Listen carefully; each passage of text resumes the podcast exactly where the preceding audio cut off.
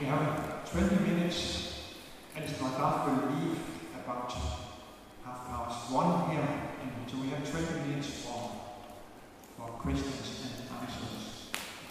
Please.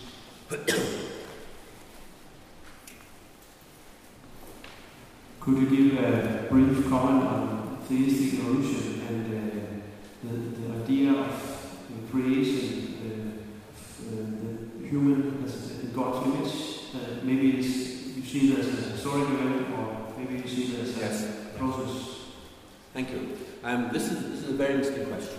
Um, if, if I've got the question right, I think what you're saying is supposing, supposing we accept the idea of evolution, does this mean that there is the image of God is something that emerged or something that was kind of bestowed. My own feeling is that um, one can, we can talk about the image of God um, in theological terms, and the real difficulty we have to be alert to is that it's very, very tempting to say this is the theological idea of the image of God, and this is its scientific equivalent. You know what I'm saying? In other words, you're, you're mapping a theological idea onto some scientific aspect of human nature. So I, I want to be cautious about this, but let, let's explore this and see where it takes us. One of the things that is most remarkable about human nature is that we seem to have an inbuilt quest for meaning and value, an inbuilt sense that there is more to life than what we see around us. Now, where does that come from? I mean, that's, that's a very, very good question to ask. Because if I can put it like this, if I was a, an evolutionary biologist, I can see no evolutionary advantage whatsoever in asking those questions. But it seems to be absolutely characteristic of human nature. Maybe there's something built into human thought processes that makes us A, ask those questions, and B, expect answers. Now, as you know, C.S. Lewis argues that um, you know, biologically we quest for food and drink. Theologically, we quest for answers, we quest for meaning, and ultimately we quest for God. And Lewis's point is this all seems to be part of the package of being human. So going back to your original question, um, if you say, well, we've evolved, at what point and in what way does this capacity emerge? And we, uh, we just don't know, I have to say that. But um, there are some evolutionary theorists who make this point. And I'm not quite sure where we go with this, but what they do is they look at the very small amount of historical evidence we have about um, Neanderthal communities. We don't know very much about them. But one of the things we do know is that Neanderthal burial sites seem to suggest that they buried their dead and covered them with flowers. Why? And you see, you see there's perhaps a sense there of something special or something important there. I have no idea where that takes us. I have to be very, very honest. What I know, though, is that many people are asking precisely the question that you're asking and trying to figure out how we handle this theologically and also how we might correlate this with what we know of human history. So that's, that's probably the best answer I can give. Thank you. Um, this is a question.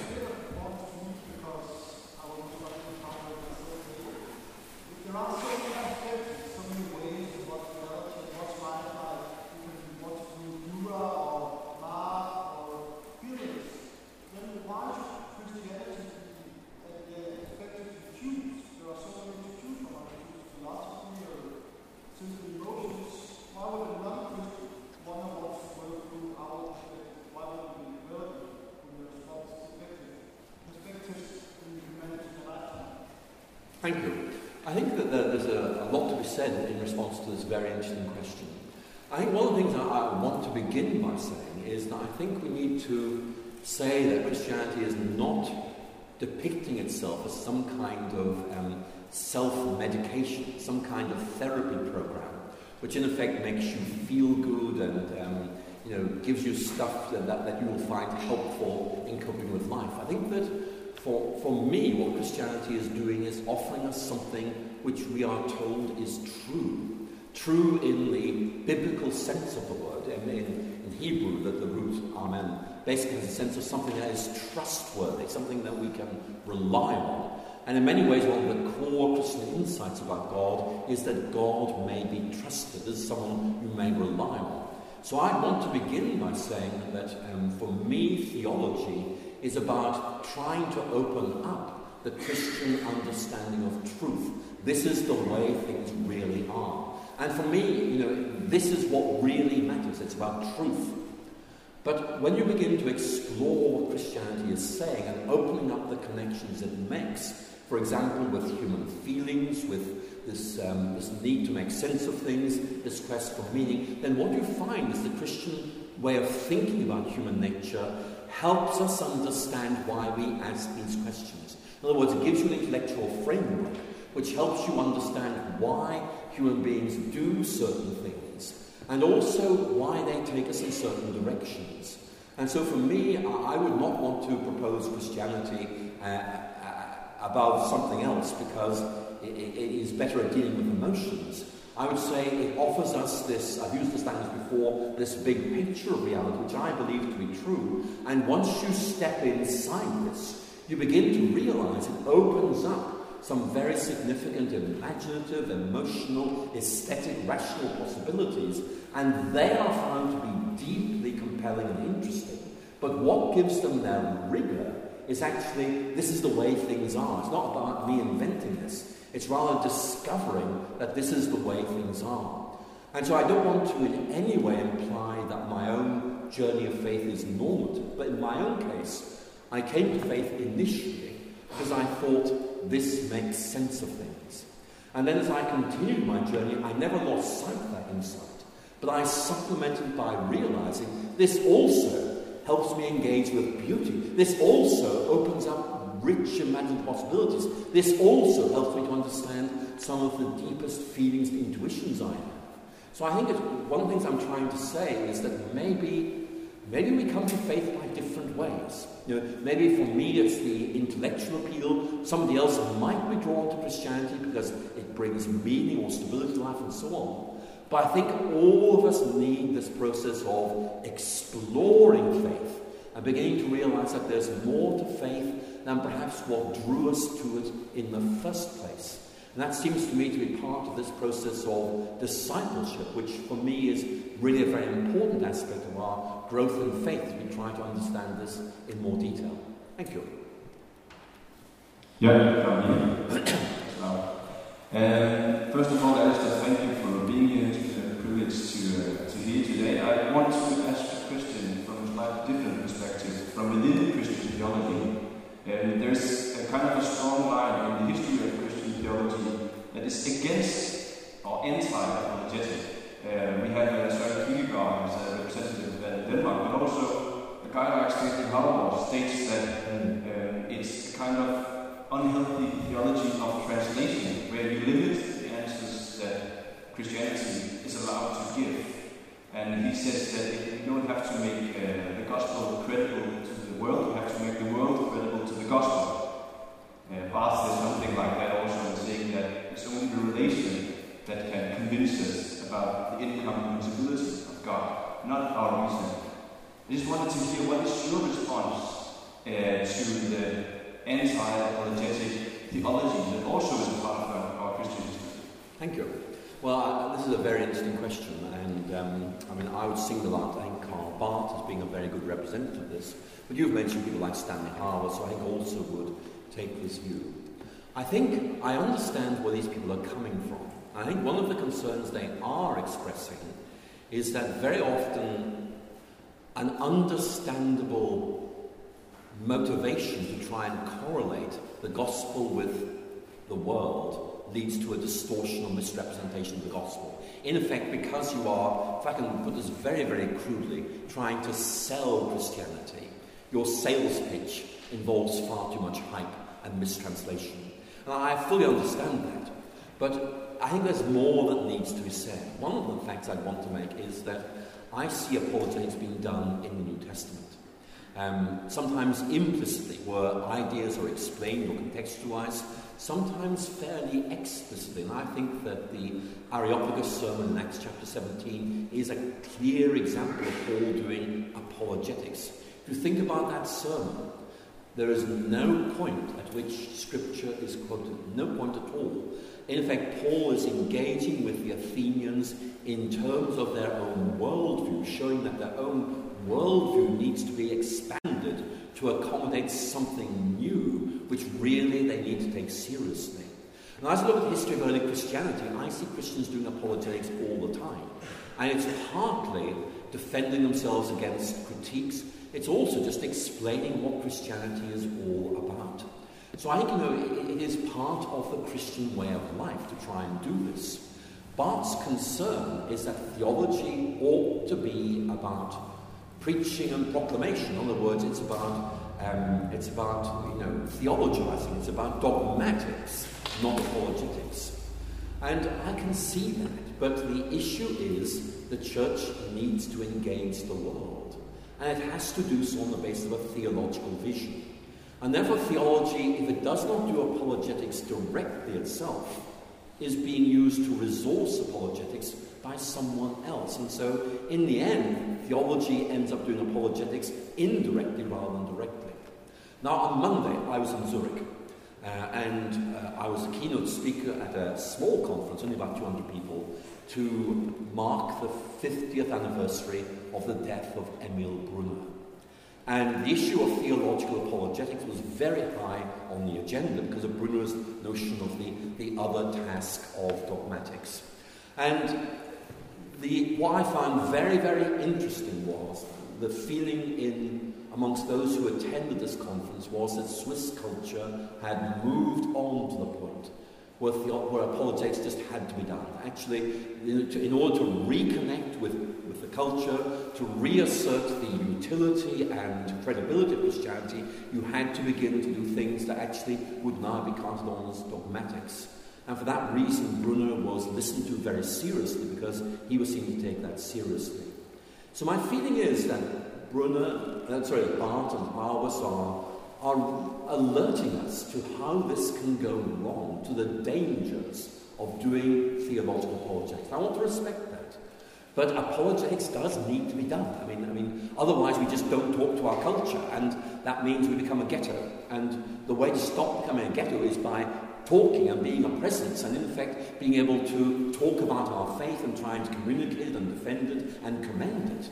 And it seems to me that we can safeguard Barth's concern by making sure we never reduce theology to the sound bites our culture wants to hear.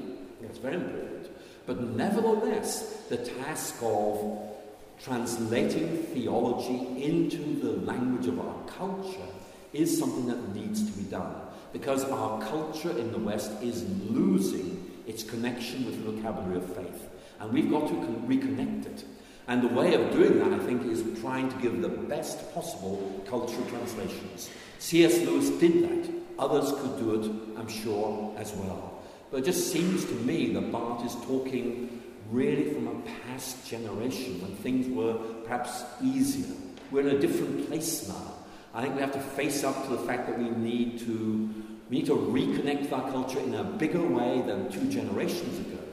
And I don't think Barth really helps us all that much, except in that he emphasizes, rightly, the importance of theology. I agree with him completely. But that means that we make sure we are theologically faithful as we engage our culture. But being theologically faithful does not mean disengaging from culture. It means engaging culture in a theologically informed way. And that's the kind of approach that I would adopt. Thank you. One short.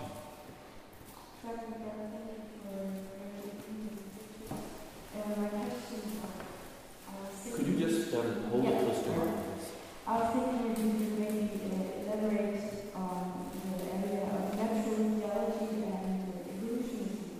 And, and I know that there's a view called progressive creationism that uh, rejects not macro evolution. And, and I was wondering how you respond to that. Yes, and I, I'm not sure I caught your question entirely. Um, uh, it just that the sound didn't carry very well. Um, it, it's natural theology and this tendency towards evolutionism. Theistic evolution, thank you, okay. Well, yes, I, I can talk about that. I mean, I mean, this picks up on a question raised here, but it also needs further discussion. Um, I think one of the questions that, that, that we do need to talk about in more detail is whether, um, when we use that word nature, we mean nature like that out there, or nature as it was originally given in the moment of creation. And the reason I'm stressing this is because um, one of the most difficult debates about natural theology is this. What happens if the original nature is not the same as this nature?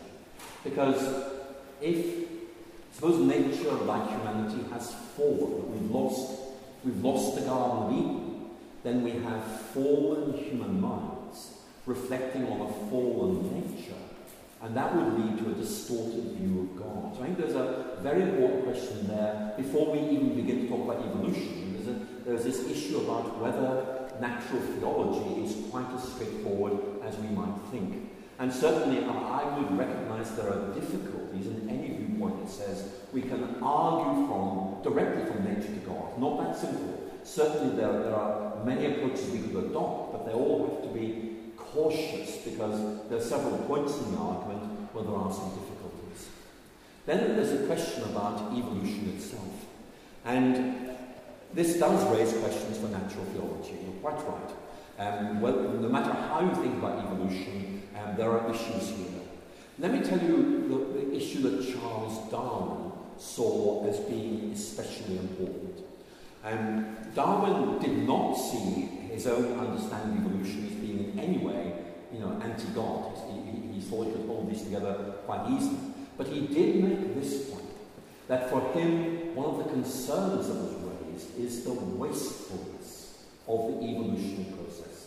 In other words, to get from there to here, there are an awful lot of species that have just died out. Why? And he saw that as being wasteful.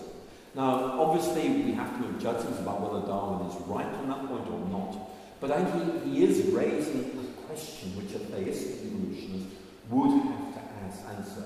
And that is, how do you take into account the byproducts, the waste products of the evolutionary process? It doesn't seem to really be a very elegant or satisfactory way of doing it. And there are a number of people who have um, tried to do this. A writer called Christopher Southgate. Christopher Southgate in Britain has written a very interesting book on the groaning of creation, where he talks about this whole issue and, and looks at a number of different ways of approaching it. I have to say, I myself am still thinking about this, thinking about how best to hold these ideas together, and I haven't quite found the right and the best answer yet. But your question shows, I think, what a, an important issue this is, so thank you very much for raising it.